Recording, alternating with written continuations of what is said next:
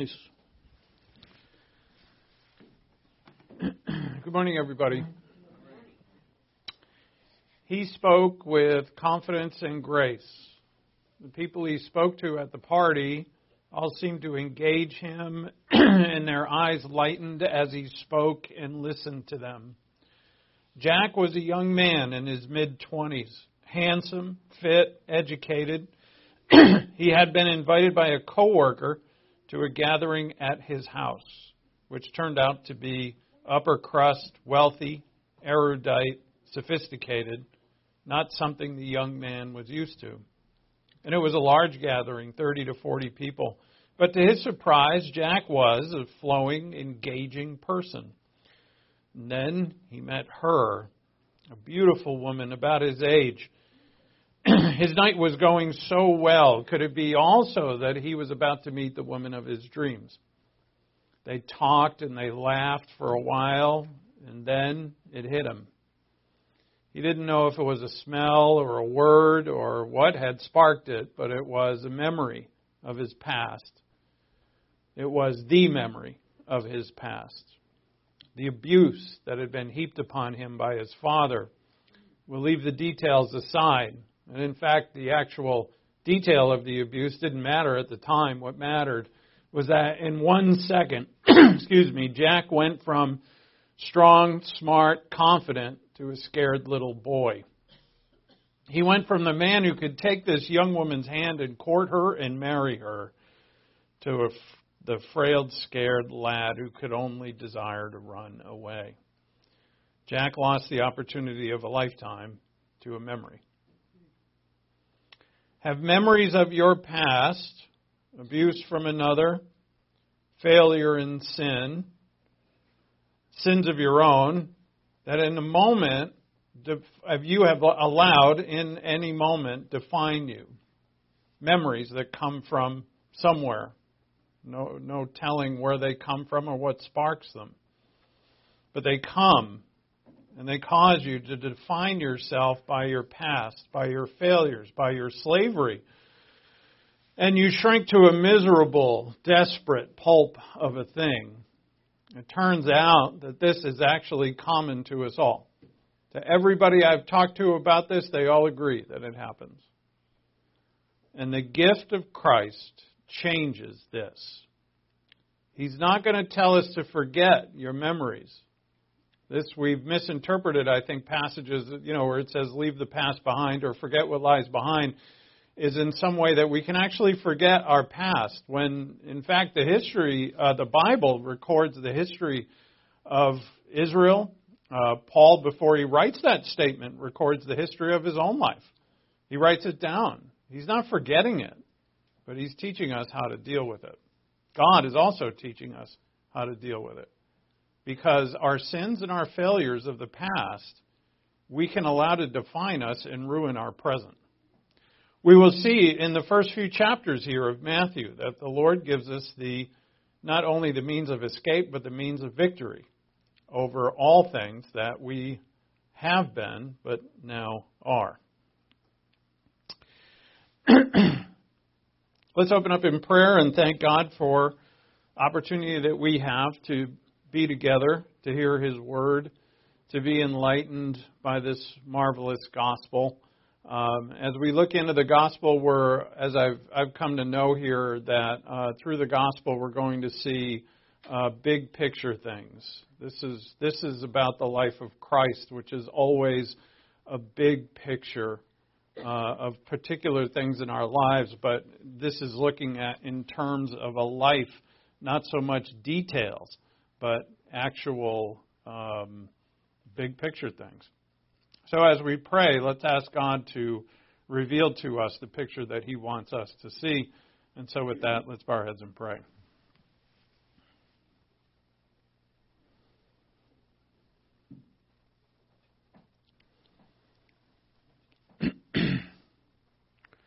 Our Father in heaven, thank you for your word and thank you that you and you alone have provided the means by which we can see this life that you have blessed us with. This comes through our Lord Jesus Christ, who, born into this world in the most spectacular of ways, leads leads us in His life. Uh, he becomes the life that provides for us life. He becomes the life to be followed. He becomes the life of all mankind. Through Him and Him alone is their life. We thank you, Father, that through your word that we can see who and who He is and who you are as you have revealed to us through your Spirit. And we ask, Father, that in your in His name that we all will be enlightened in what we will see. And we ask this in Christ's name, Amen. I have this frog in my throat. It always happens when I start talking. So, uh, just in terms of announcements, uh, there'll be no cr- classes the week of Christmas. Christmas Eve is a Sunday, so we'll be together then. Uh, no classes that following week, and we won't have a class on New Year's Eve, which is the following Sunday. Um, and that'll be posted on the website, and I'll remind you again as we get closer. Uh, this week we're having a Bible study on Wednesday. Uh, that's at 4:30. We're looking into the temptations of Christ in Matthew 4 and Mark 4. If you want to join us, 4:30 on Wednesday. Um, and uh, also on Mondays is Zoom classes now on Mondays at 4 o'clock, which is tomorrow. I generally forget um, because I'm still getting used to it, but somebody reminds me, so I'm always there. all right, let's all rise, please.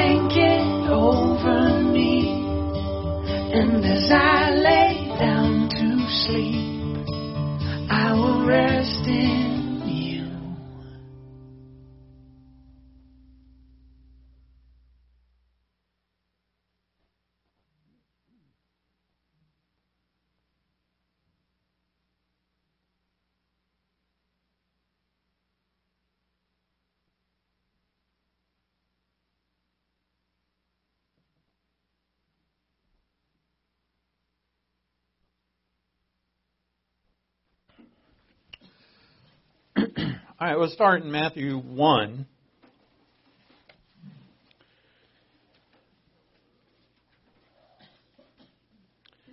And today is about memory. Um, and God's going to bring up through Matthew an awful memory. It's terrible. Um imagine you know, the only thing I can think of, and I've only seen in movies, is um, you know, say you're a mother and your children are being taken away by the Nazis onto cattle cars and carted off to Auschwitz, and you're never going to see them again.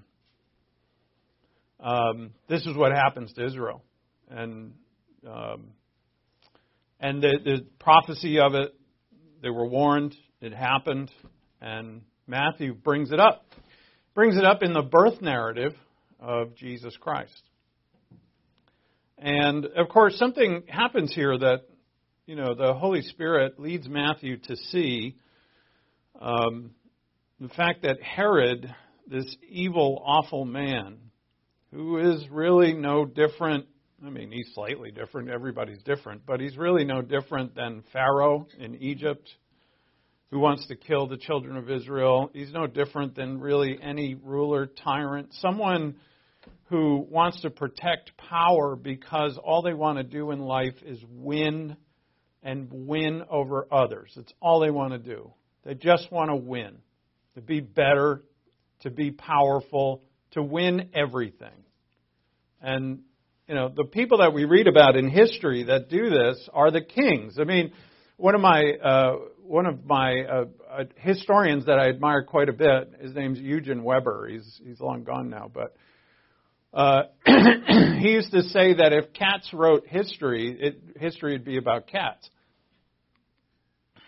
You know, so the people who wrote history were the people who were hired by kings. They were hired by, um, you know. So a, a lot of people say, well, you know, uh, Matthew's account of the murder of the children in Bethlehem is not recorded by any other historian, and that's true.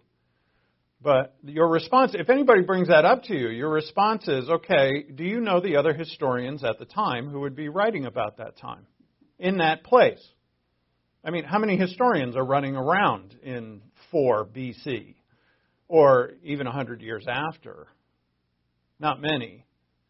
And the ones who do, which there are, Josephus, Tacitus, um, and, and there's another whose name escapes me, but who, who do they work for? Because you can't just get a job as a historian at the local university in 100, B, in 100 AD. You can't.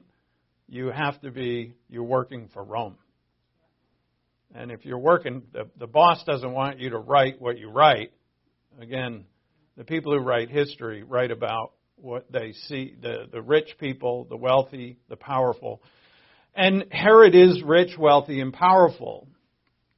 But he's no different than anybody who is not rich, wealthy, or powerful, but does not know the Lord or life.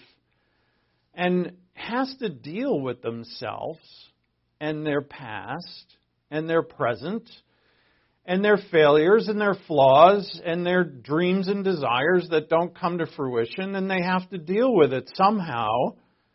And we see how Herod deals with it. We'll see that this morning. But he, everybody does this except for the believer. The believer deals and can, if he so he or she so chooses, deal with the very same past that we all have, but in a much different manner.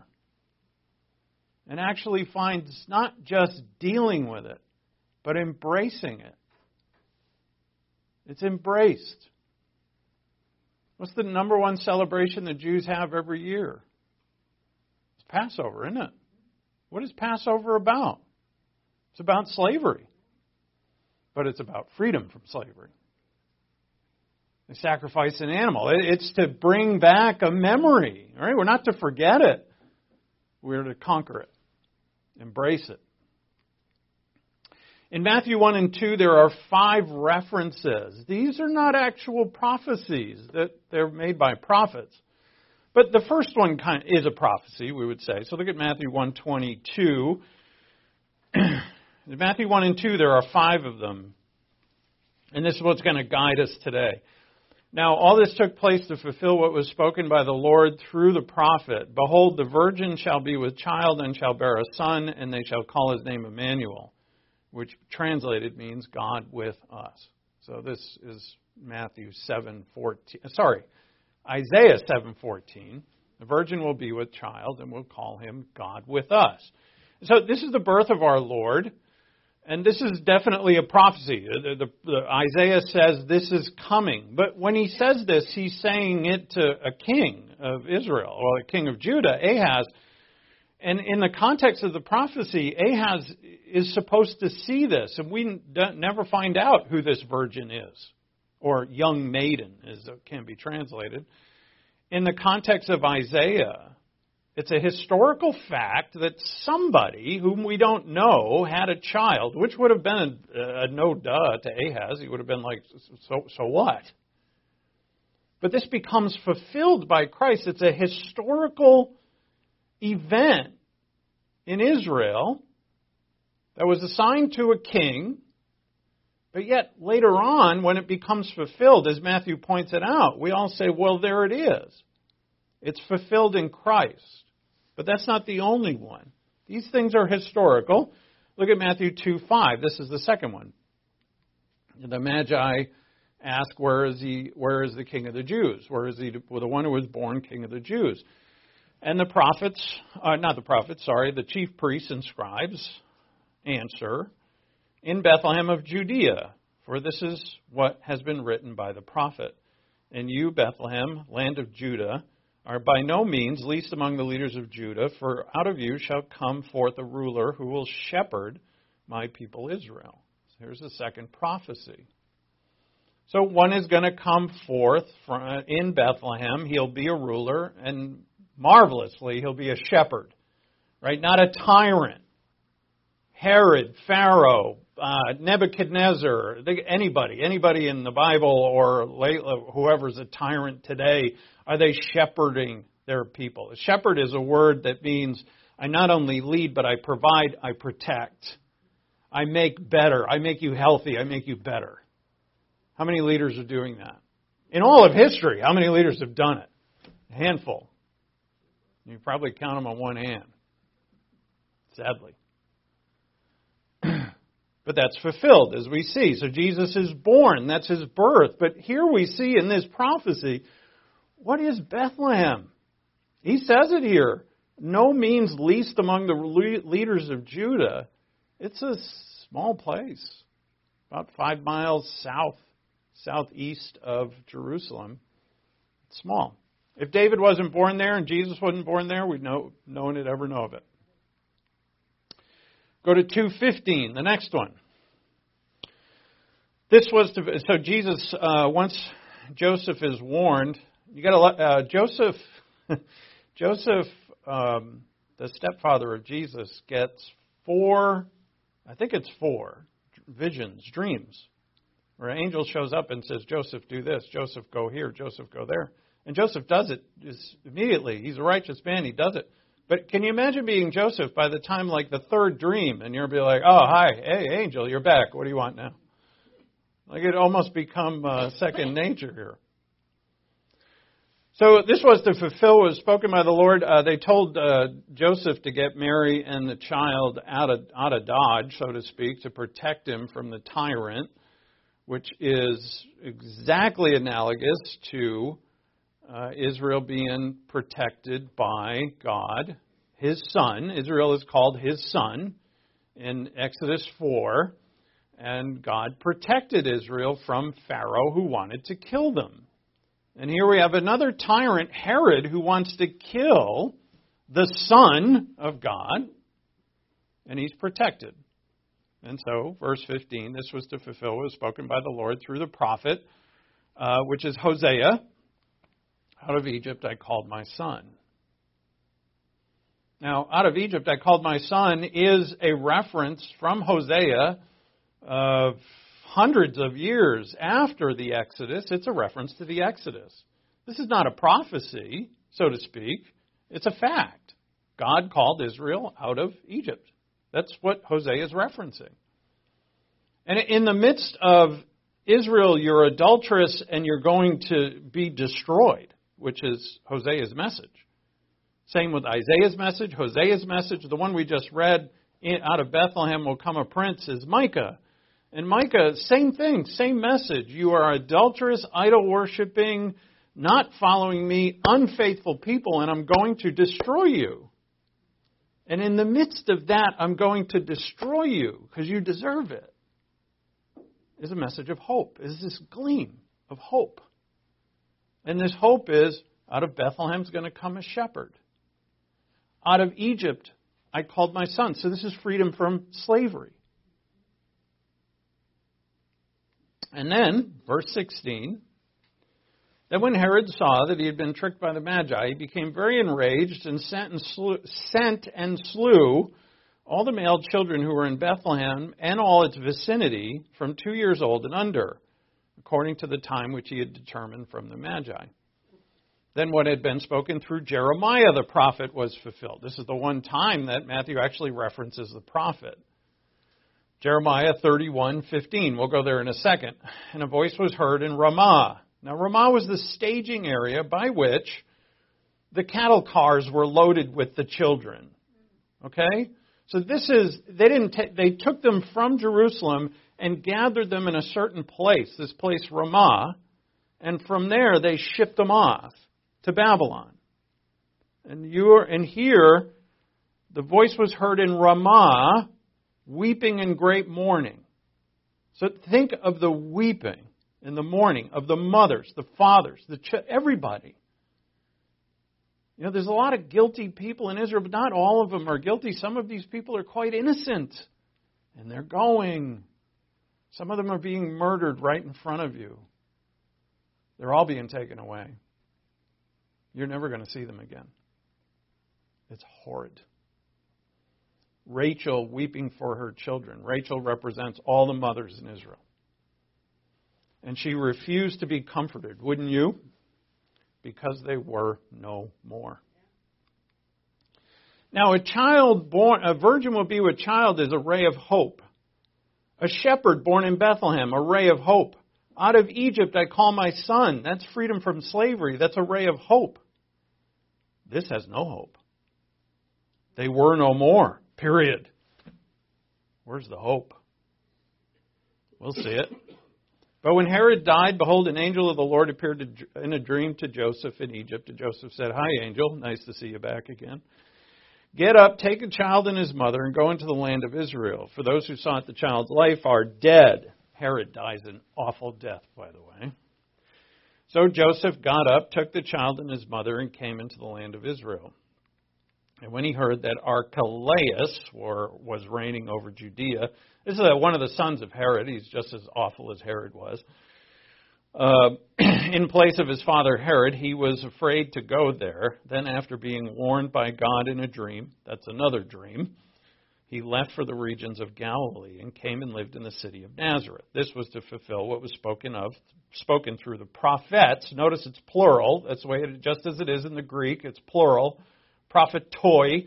And uh, we have no idea where Matthew's plucking this from. Not a clue. No idea. He shall be called a Nazarene. You can search all, you can read the Bible cover to cover and look for that phrase. You ain't going to find it other than here. So, where is he getting it from? Well, first and foremost, this is the fifth prophecy. It's the last one. And this is where Jesus grew up Nazareth. In Nazareth, it's, you know, uh, Matthew will call it a city. He does call it a city. Eh, that's flattering. It's not. and in fact, Jesus would be, as we know, as prophesied, we see it in the gospel, derided, mocked, despised, forsaken.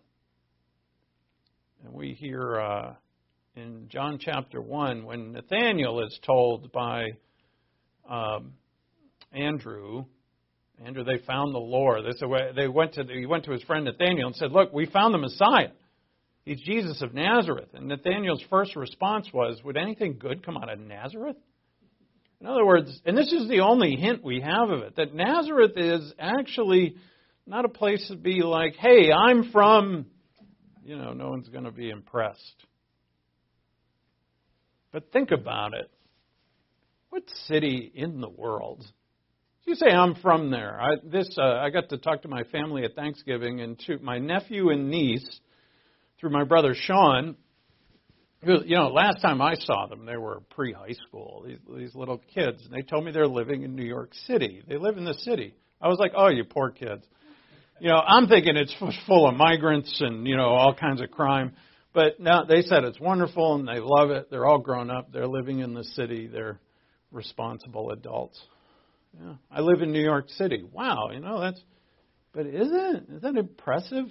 From where could you say you come from that people would be impressed? I mean, I'm sure some people might be impressed. But for us as believers, we compare it all to this one city, the New Jerusalem, and nothing here. So where am I from? In other words, and this now we come to this last prophecy. This ends the chapter. And this speaks of our present. You know, where do you presently live?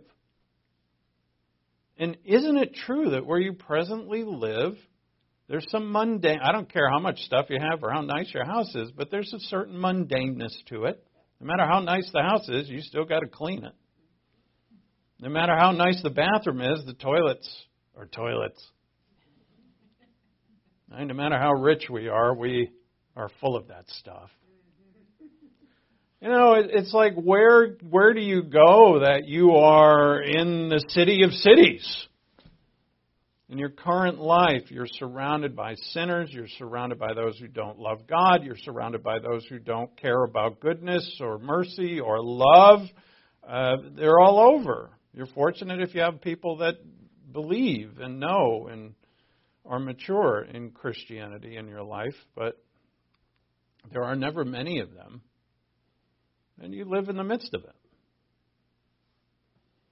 So, we have here, in the context of each of these, is hope in the midst of a prophetic book. Now, in all of these prophetic books, Isaiah, Micah, Hosea, Jeremiah, and wherever this he is from Nazareth comes from, it, uh, he'll be called a Nazarene. We, we liken it to come from probably Isaiah and other prophets, because he says of the prophets, it's plural. But in all of these prophetic books, if you have taken the time to read them, you'll say, well, this is awfully repetitive. And it is because each prophet is giving the same message to Israel, which, by the way, as we'll see, is a message to you and to me. Because Israel is a picture of every human life God has made it this way. I've never seen this so clearly. That God elected this people, elected Abraham, and he's and really what God has done many things besides you know provide the word, world a savior. That's the most important thing. But of Abraham and your family, I'm going to make you a poster child of the human race. And from you and what you experience in your history and what you go through is going to be a clear metaphor for every single person who lives their lives out on planet Earth. Every one of us. Not just Jews, Gentiles as well, not just believers, unbelievers as well. So don't throw out your Old Testament just yet. You need it. Israel is adulterous and about to be destroyed, but a virgin will be with child. But a shepherd will come from Bethlehem. But I called my son out of Egypt. But Rachel's weeping for her lost children who go to Babylon and they ain't coming back. That's no hope. We'll see that it is.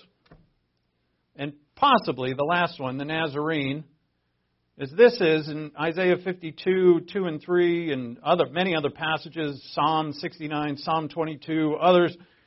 He's mocked, he's ridiculed, he's derided, he's forsaken, he's hated because Nazareth is no place to say you're from.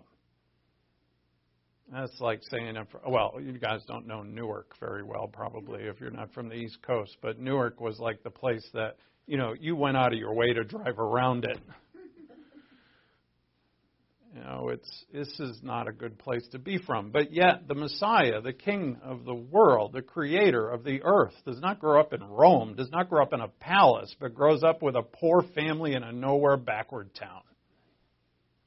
That's done on purpose.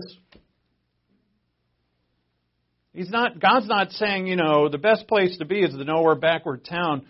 Basically, what God is saying is all your cities are nowhere and backward compared to my city, compared to my heaven and my, and I'm going to prove that through the one that I send to show what life really is.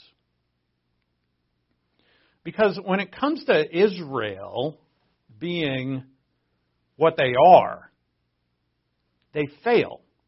Right? So people be, have become, even in the church, throughout church history, people have become anti Semitic because Israel, and this one went on for hundreds of years, Israel killed the Messiah. And so we need to deride and, if possible, kill. You know, there's inquisitions, right? You've heard of these, several of them. They get rid of the Jews. They killed the Christ.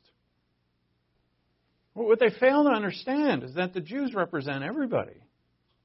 God called Abraham, made him an Israelite through circumcision, made him his own. It's really, Israel is Abraham's family. But there, there's nothing in them that is any different from any other family. Right? Maybe you got together with your family at Thanksgiving this this year. I was with mine, all three of us. And, uh, you know, there's good and bad. I'm just kidding. There's only three of us, so I can't say that. But, you know, we all become brats at one point, eh, you know, at some point or whatever. But, um, you know, your family has good and bad, virtuous, non virtuous, moral, immoral, smart, dumb. They're all there. If your family's big enough, you have a nice sampling of it all. It's no different. Israel's no different. And Israel failed. But let's uh, go to Jeremiah 31. Let's see the hope in this, this fourth one.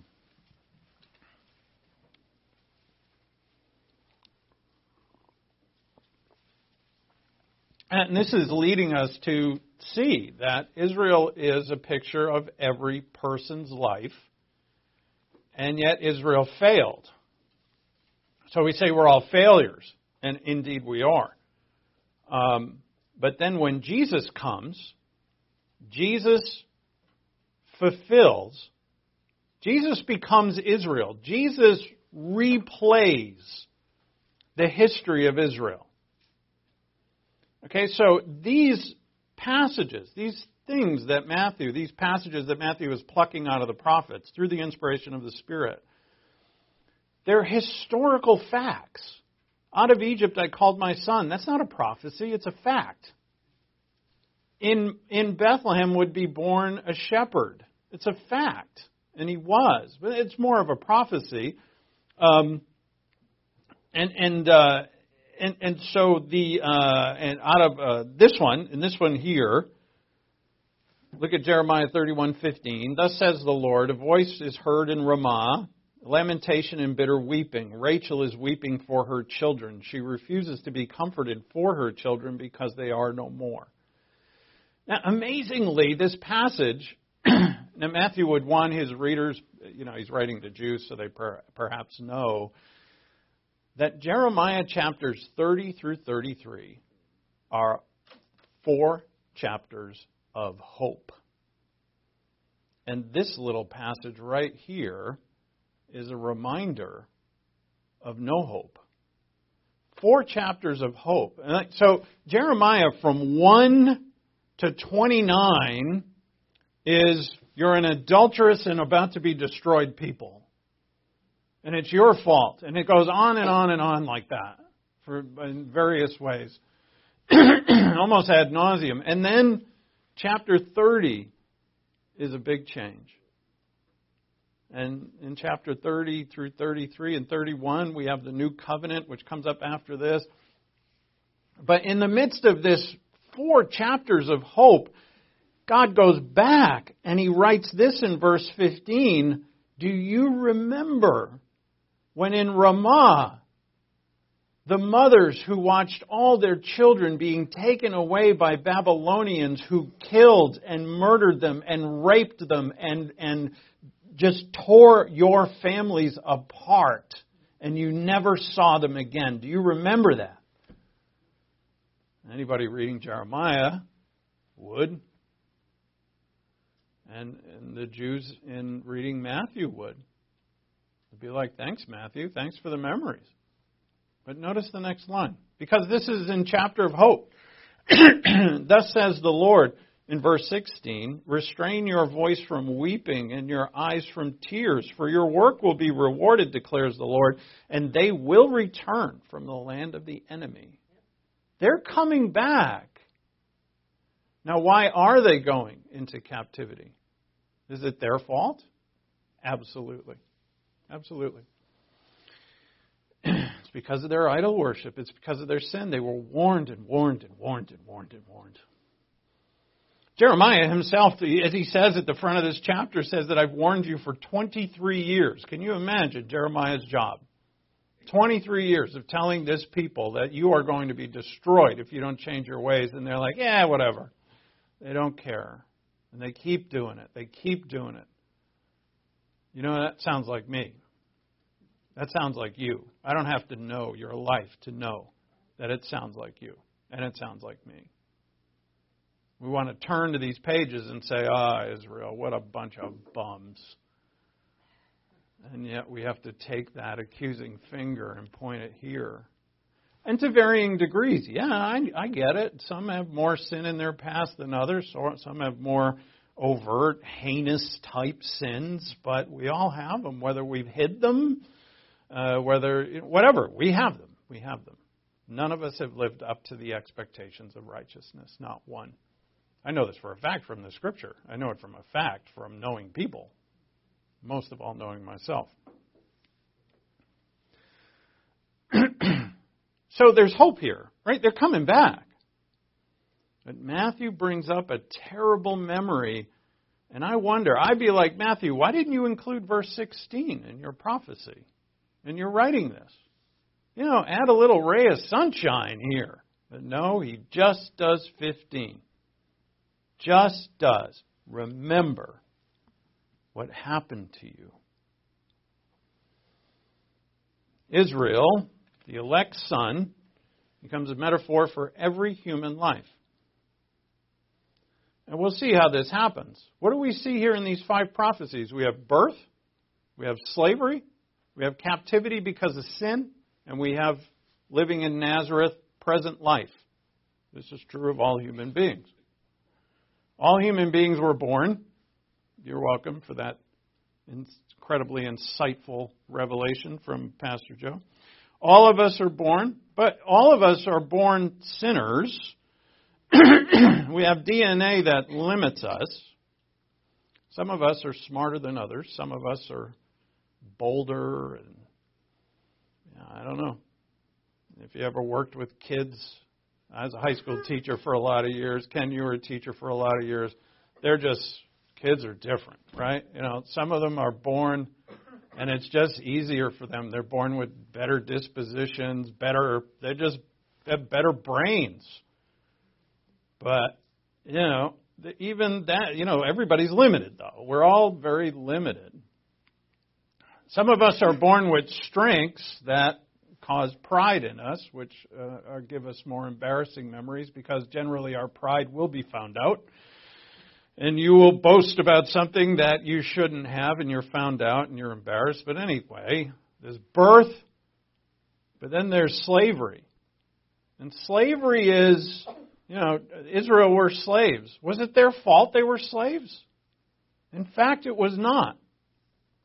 Right? Israel went to Egypt to get away from the famine to find food. This was Jacob's salvation, Jacob and his family, their deliverance. and in that deliverance, they remained. They prospered. Joseph was the prime minister of Egypt. They prospered. And over, the, over time, they became slaves. All of us have been slaves to something, to someone. It could be a physical condition, it could be an abusive parent, it could be uh, just my own limitations. I, I, I wish I could be better and smarter and prettier and handsomer and taller and whatever. I wish I, I wish, I wish. But you wish all day, you ain't going to get it. You're a slave in that body. What about sin and being carried off to captivity? Who of us have not turned from the Lord and gone away into captivity, into some worldly fleshliness? We've all done it. And what about our present city that we live in? He'll be called a Nazarene. Now I'm called a Dallasite, I guess. An Oregonian. Yeah? I said Oregonian for the first few years I was here. you know, what, what is that?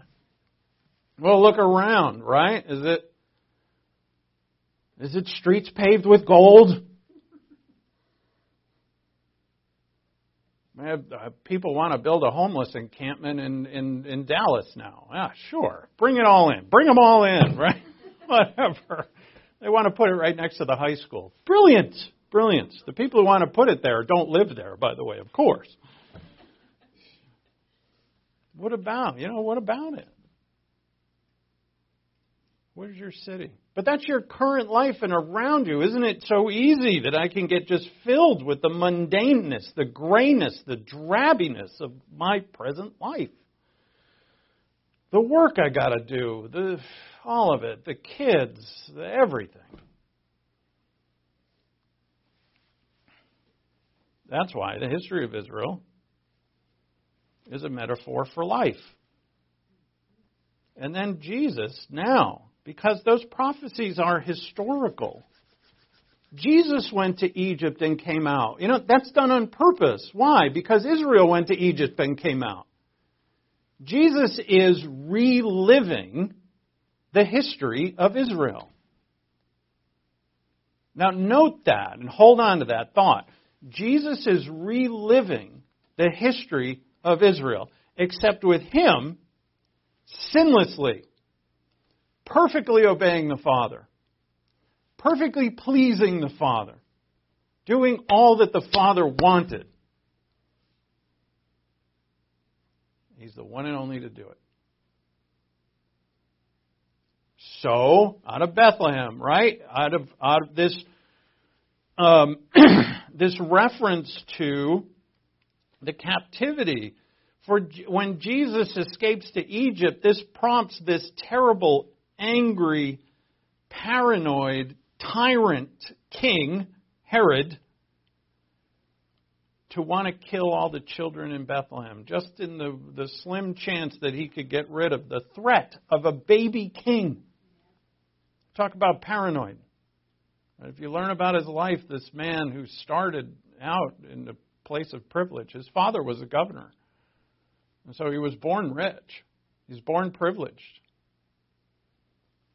And he was smart. He was born with assets, meaning in his brain. He was smart. He could play politics very well. He was excellent on the battlefield as well. He was physically strong and smart. and he was able to work his way. It's a lot of hard work to get to be king of Judah. He had to play the Romans. He had to play uh, Mark Antony against uh, Augustus, and there was all sorts of stuff. Cleopatra was in his life. All of this intrigue. I mean, it's Game of Thrones, and he played it beautiful. He was smart, and he got his throne. And he had ten wives. Right? What are you thinking? Ten wives ten wives. They all want their sons to be his heir. They're all bothering him. That my, this is Abraham, like right in his tent. We have Herod has ten wives. All of them want their their kids to be his heir, and they're driving him crazy. So he murders a few sons and murders a few wives. That's how he dealt with the issue. There's no divorce court. He just axed them. So Jesus plays this out. This Jesus and this so therefore this becomes a part of mankind. So we turn to anthropology here. And anthropology, you know, what is mankind? We're birth, we're slavery, we're sin, and we live presently. I'm leaving the future out for now because Matthew doesn't get to eschatology just yet, but he will. But if we prop, stop it here at the future, uh, sorry, at the present, this is true of all, of all mankind. We have a beginning, we're born in slavery, we're enslaved. All of us have been abused in, at some point, to some extent, some to a terrible extent. And when those memories crop up in your head, they are hard to deal with.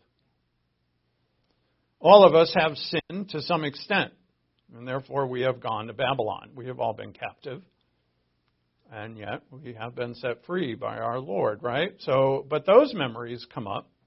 And then there's our present life. And I think our present life is something that is often overlooked theologically. We're often talking about the past and often about the future.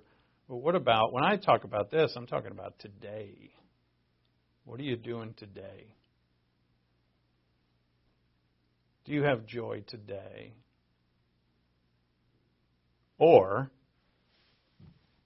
you know, is your, are, do your eyes only see that which is mundane and trifling and of no expectation or hope?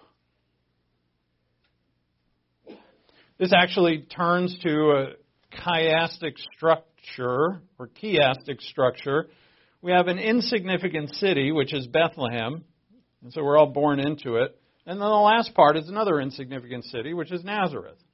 And in the middle, we have two dark paths the dark past of slavery, which is out of Egypt, and the dark past of sin, which is Babylon. And one of them is not your fault, and the other one is your fault. You know, if someone abused you as a child, that's not your fault. And all of us were. Some, you know, there's someone who didn't love you as you should have been, as you were expected to be. All of us have had it. Some to in varying degrees. The degrees there vary quite a bit, but the same is true with sin.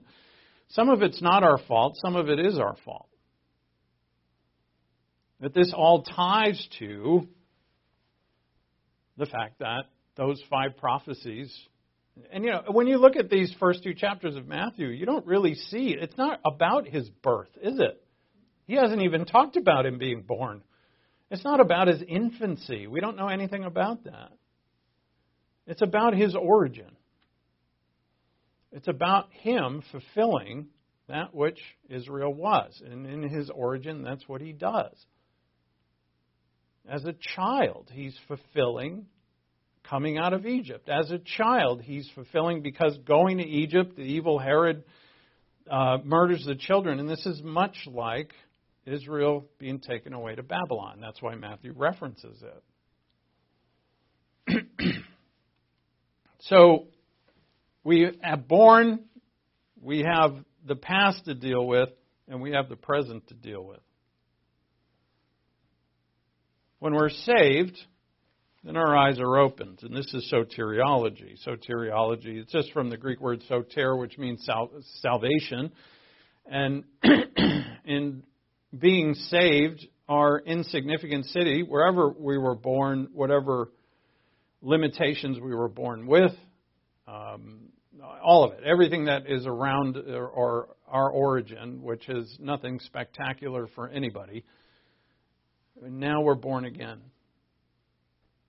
Our dark past of slavery, which all of us have had, but now we are set free. We have liberty. Where the Spirit of the Lord is, there is liberty. 2 Corinthians 3. Christ has set us free. Galatians 5 1. We are free, no longer slaves. Our dark past of sin is forgiven. There's your redemption. By the blood of Christ, we are forgiven of all sin and made righteous. So we are righteous. In our insignificant city, well, John 14:23 says, which meaning our current life, no matter where you're living or what you're doing, is if you obey the Lord, if you love the Lord and keep his commandments, he said, I and my Father will build our house with you. And that doesn't matter where you are. And so all of this has changed. The, this narrative of every human life through Christ has changed. If we look at Israel, which is the picture of all mankind, we see failure. Where we see Christ reliving the history of Israel, we see success. And through his sacrifice on the cross, he, by grace now, we don't work for any of this. By grace, he puts us in his kingdom. Transferred. Colossians 1.13. It's 111. 113. I think it's 1.13 transferred from the domain of darkness and set in the kingdom of his beloved Son. Transferred to the kingdom of his beloved Son. By grace, because you believe in Christ as your Savior. now, whether your eyes are open to this or not, of course, is up to you. But all of us have this to be true. But when it comes to unsaved humanity, well, this is not true in the unsaved humanity, which we use Herod as an example, uh, it's just total depravity. And that's the doctrine, also a doctrine of anthropology, which is the total depravity of man. Every single human being is born totally depraved, enemy of God, separated from God, born in sin. And so none of no one outside of being regenerated, born again and made new is ever going to see anything other than their origin in sin their slavery of their past, the sinfulness of their past, and their present drab, dreary accommodations. now, how the unbeliever tries to deal with that is the way that Herod tried to deal with that. So, as you see, I'm using the same chiasm here. Herod was born in an insignificant city, Idumea. I'm sure you wouldn't know where that is, and it's a nowhere place, but his father was the governor of Idumea. His father had power. So Herod, yeah, was born, but born in privilege. His dark past of slavery, but actually Herod had tons of opportunities.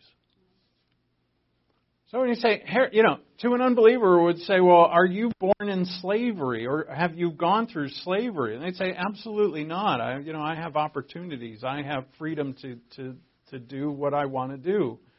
But all long for this life, whether it's you have it or you don't. Everybody's longing for it. to be born in privilege, to have opportunities. Herod was brought up in a home that had no no moral law. So was anybody pointing to him and saying, you know, stop that? Stop that. That's wrong. There was none of that. None of that. He'd do what he liked. All that mattered was power and wealth. That's all that mattered. And then the, his present well, he built he built for himself, and it took a lot of work to get to the place where he was, but he built for himself an enormous palace in Jerusalem. And so he's surrounded by riches, servants, everything's given to him, handed to him. But he marries ten women. Right? His, you could say he has all the opportunities. He has no one condemning him for what he does. Look, he gives the order to murder the children in Bethlehem, and it's carried out. Who's condemning him for that? He remains king afterwards. He's not deposed or fired. He, he continues. And, and unbelievers in this world would say, you know, they're not kings, but wouldn't they love this? Aren't they really, in a way, seeking for it? To change my birth, to change my past, and to actually say, you know, is sin my issue? People don't admit to that. You know, what is the problem with the human race is sin. And no one's going to see that. No one cares for that. But you, as a believer in Jesus Christ, you're made new. And so, because, for instance, just take the sin issue, because you've been made righteous, the Holy Spirit within you convicts you of sin. Right? You can feel it, right? it convicts you of sin as much as you try at times. I, you know, I, as much as you fight him. I, I tried. I, I did. I fought God on certain areas of sin. Believe me, He wins. The easier you give in, the better. But um, you know that there's a reason why you you could never take credit for the fact that you didn't want to do that because it's the Holy Spirit that is your new creature, your brand new birth, brand new. This is a completely new life for you. But I look around and I say, my present, I'm still in the insignificant city. My flesh hasn't changed, but in fact, you have completely changed. And the Lord Jesus did this for you. And then the Lord Jesus, through his servant, the Apostle Paul, says, Leave the old behind. Leave it behind. So go to Philippians 3. Hang it.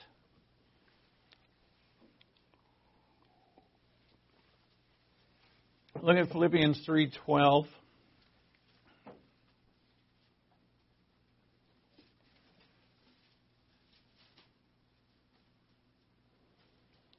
As I said in um, when it comes to Jeremiah, this this last one here, not the last one, but this one, the one that we just read, Jeremiah 31:15 that Matthew brings up in reference to the children that Herod has murdered.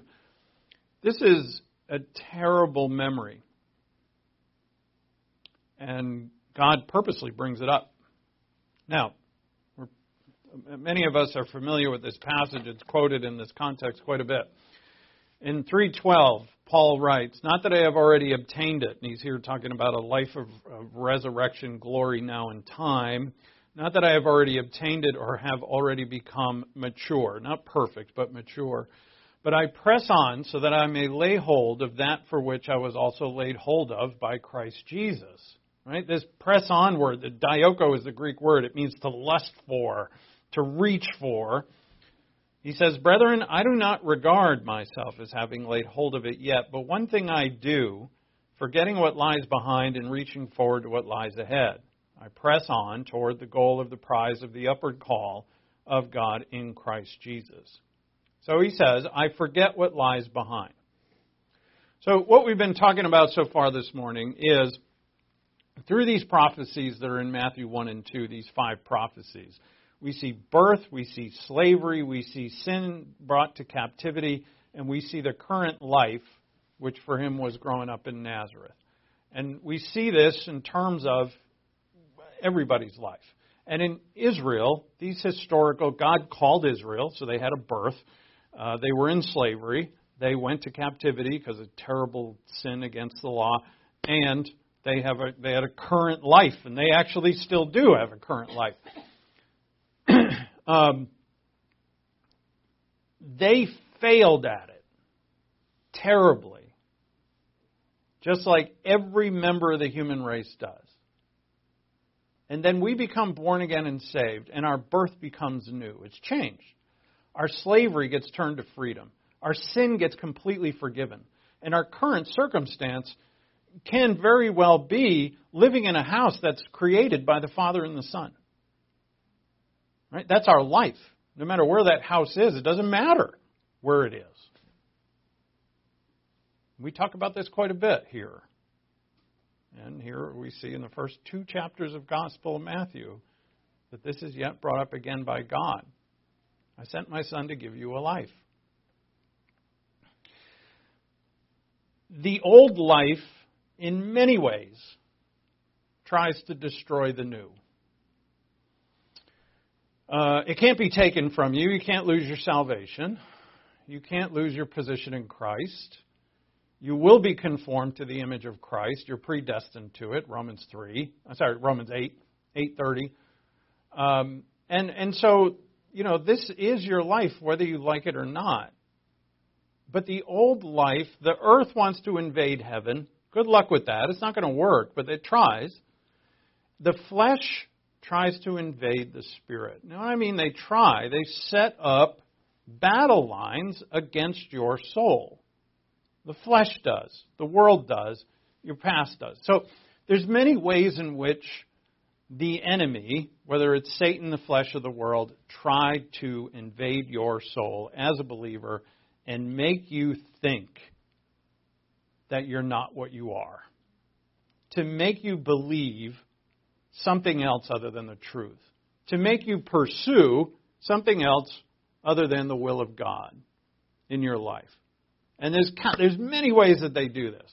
And because God brings up this Rachel weeping over her children, which is a memory, I thought to pick on that as we close. And that is the memory. As I've talked to many people about this, they have all agreed with me that their past, no matter what it may be, like that little story I opened up with in the beginning, memories pop up like I don't even know why they do.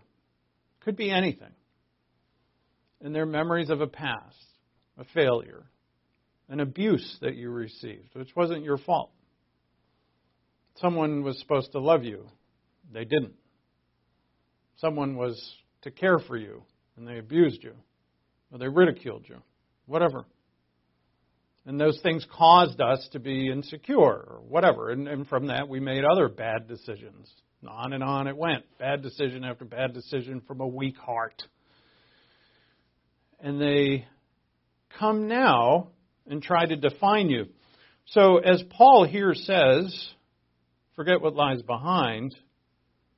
Can we forget the past? Can you forget the past? Um, in, the, in chapter 3 of Philippians, in this context, Paul writes about his past. He said, I was a Hebrew of Hebrews, I was a Pharisee of Pharisees, I abused, I, I uh, um, as a zealot, I uh, persecuted the church. And he says, All those things that I used to count valuable, I now count them as refuse I always, I have to always think of Pastor Bob would always say scubalar when he'd say that word, scubala, whatever. Yeah, right. It means human refuse. That's the toilet. You could have a golden toilet, still got to clean it. Right? This is the world we're, we're in, and Paul Paul brings up his past. But this word, epilanthanomai, this Greek word not only means to forget. There's a passage, and you know, when the, if you remember this, the disciples got into the boat with Jesus after he fed the 5,000 and they forgot to bring bread. And they were like, Ooh, we forgot to bring bread. Jesus gave them a verbal slap for that lack of faith. Um, so it can't, that's that word, same word. It can mean to forget, but it also can mean neglect in Hebrews 13:16, it's uh, uh, the writer of Hebrews says, "Don't neglect doing good." He uses that same word. Neglect is better here, in my opinion, because Paul is not forgetting his past. I would say he finds that very hard to do. Think about the times that he thought of all the when he killed Christians, persecuted the church, put children in prison and separated them from their parents. And now as a believer, the believer, God's apostle, he's not forgetting them. What he's doing is neglecting his past pursuits. So when the memory of what you were born in, Paul, the memory of what you were a slave to, Paul, he was a slave to legalism, he was brought up in it. The memory of the sins you committed, like murdering Christians, Paul, he throws, as, as uh, 1 Peter says, casting all your cares, your anxieties upon the Lord because he cares for you. You're not forgetting the past, is that when it comes and it seeks to rob you of your present life, tell it where to go. Go on the shoulders of my Lord. I am no longer this person. And also, embrace what has actually happened. You were a slave, so is Israel. Don't they celebrate the Passover? Do you, when your memories of slavery come up, the memory of the abuse that you received, do you actually embrace the celebration of being set free? And now you are liberated. You are no longer a slave to whoever that was. When your sins come up, Israel, yeah, they went to captivity, but they came back. That's the prodigal son. The prodigal son went into captivity by his own choice, and he came back. Haven't you come back? If you have, when the memories of sin come up and they want to define you, say, ah, uh, no way. I've come back from that land, that faraway land, I've come back. No, thank you. And why can I say this? Because my Lord has made me new. My Lord, Israel couldn't do it, nobody could do it. But my Lord lived out the history of Israel, and he did it without one failure. And he has handed that life to me. Handed it. He didn't say, Now I want to see if you can do it. He gave it to us. That blows my mind. Because that means that I have it. And, you know, the, the mercy of God and the grace of God, right? James says, if you draw near to the Lord, He'll draw near to you.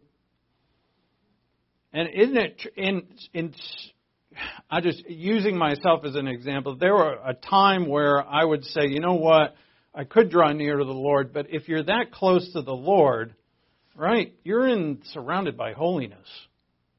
And if you're going to be close to the Lord in the sphere of light and holiness, what do you have to do? Right? You're you have to be holy, don't you? If you're going to be that close, you got to be like him.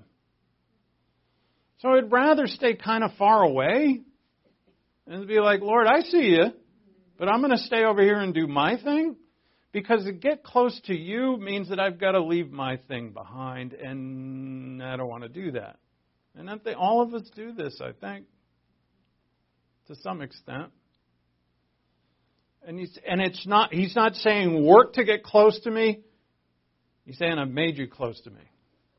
Come close. And leave that all behind. So our birth, our slavery, where, where are we here? There. Your birth, your slavery, your sin, your present. All here fulfilled by the Lord in Matthew 1 and 2 and therefore his life. Now, the one, the prophecy we didn't really speak about today was the virgin birth. And now that finally, as we one minute, we can wrap this all up with a nice bow and say that this Lord who gave us this life is not from earth. He wasn't born in the same manner that we are. He's not from here. He came from heaven. I'm the bread of life who comes from heaven. Anyone who eats of this bread will never hunger again. He, born of a virgin, is the Son of God. And now, as a man, he has given us our past, present, and all what we are. So we're defined in him. So, Colonel Thieme to always say Israel's a picture of the believer's soul, right? Israel is absolutely a picture of your soul, and Christ is the one who fulfilled the history of Israel. He relived the history of Israel and fulfilled it perfectly, and then He handed you this life. So now we're redefined.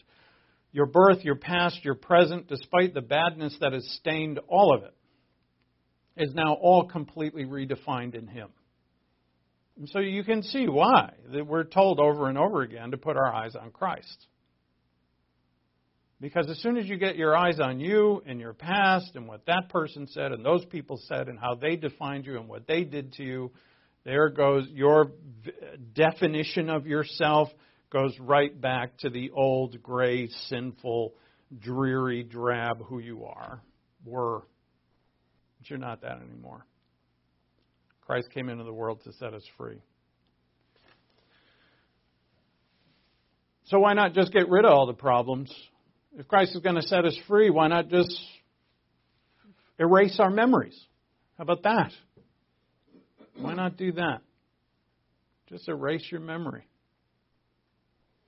When God told Israel to take the promised land, was it empty? Does the promised land have no people in it? It was full of people who did not want to give it. They didn't say, Oh, Israel, God's people, sure, come on in. We're packing our bags right now. We're on our way out. No, they had to fight for it. It's God's decree, God's design.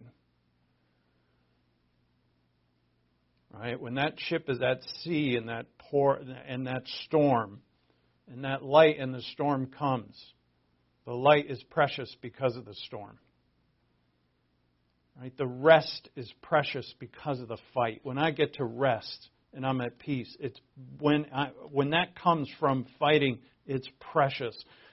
God has enabled us, decreed for us, to fight this good fight and to grab hold of what we are in Christ. He is your origin, He is your past, He is your present, and He is your future. Let's pray.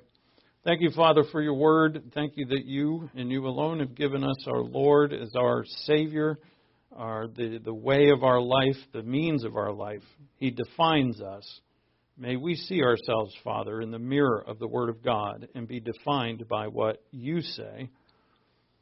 And through our precious Lord and Savior who has come into this world as your as your son, your one who fulfilled what you have purposed for Israel and have fulfilled what each of our hearts desires.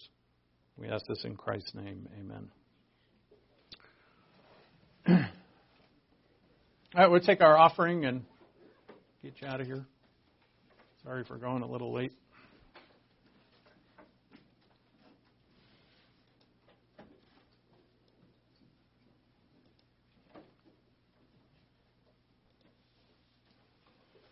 Thank you, Grant.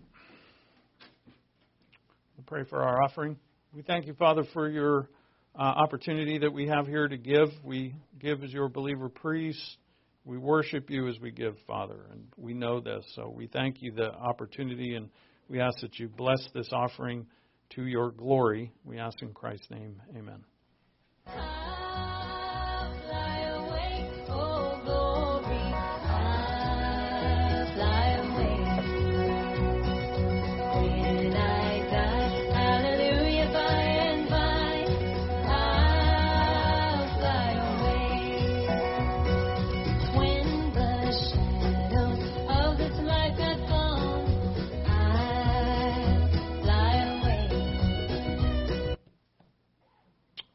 Uh, don't forget, we're having a Bible study on Wednesday after class at about 4:30. So even you, won't be late if you if you can't make it for 4:30. Come on, if you can make it, make it. We'll be uh, we'll be here. Let's close in prayer. Thank you, Father, for our opportunity to be together and to worship you. All of us together hearing your word and reading your word. We're so very grateful for all you are and what you have done for us through Christ our Lord. Anyone listening who has not come to believe in Christ as their Savior, I would beg you to please pause and consider who is the Lord Jesus Christ, the Savior of the world. He's the Son of God who's become a man. He became a man to come into this world to save you. If you were the only one need saving, he would have come for you. And he did. He came and died for the sins of the whole world. Only in him is the sins, or are the sins of the world paid for by his sacrifice. He has done so for you. If you believe upon him, you will be saved. You just have to accept it. God doesn't ask you to work for it, He asks you to believe in Him. God has given you a choice, and the choice is either believe in Christ or reject Him. If you believe in Him, you will be saved. Thank you again, Father, for your word and for all things. In Christ's name we pray. Amen.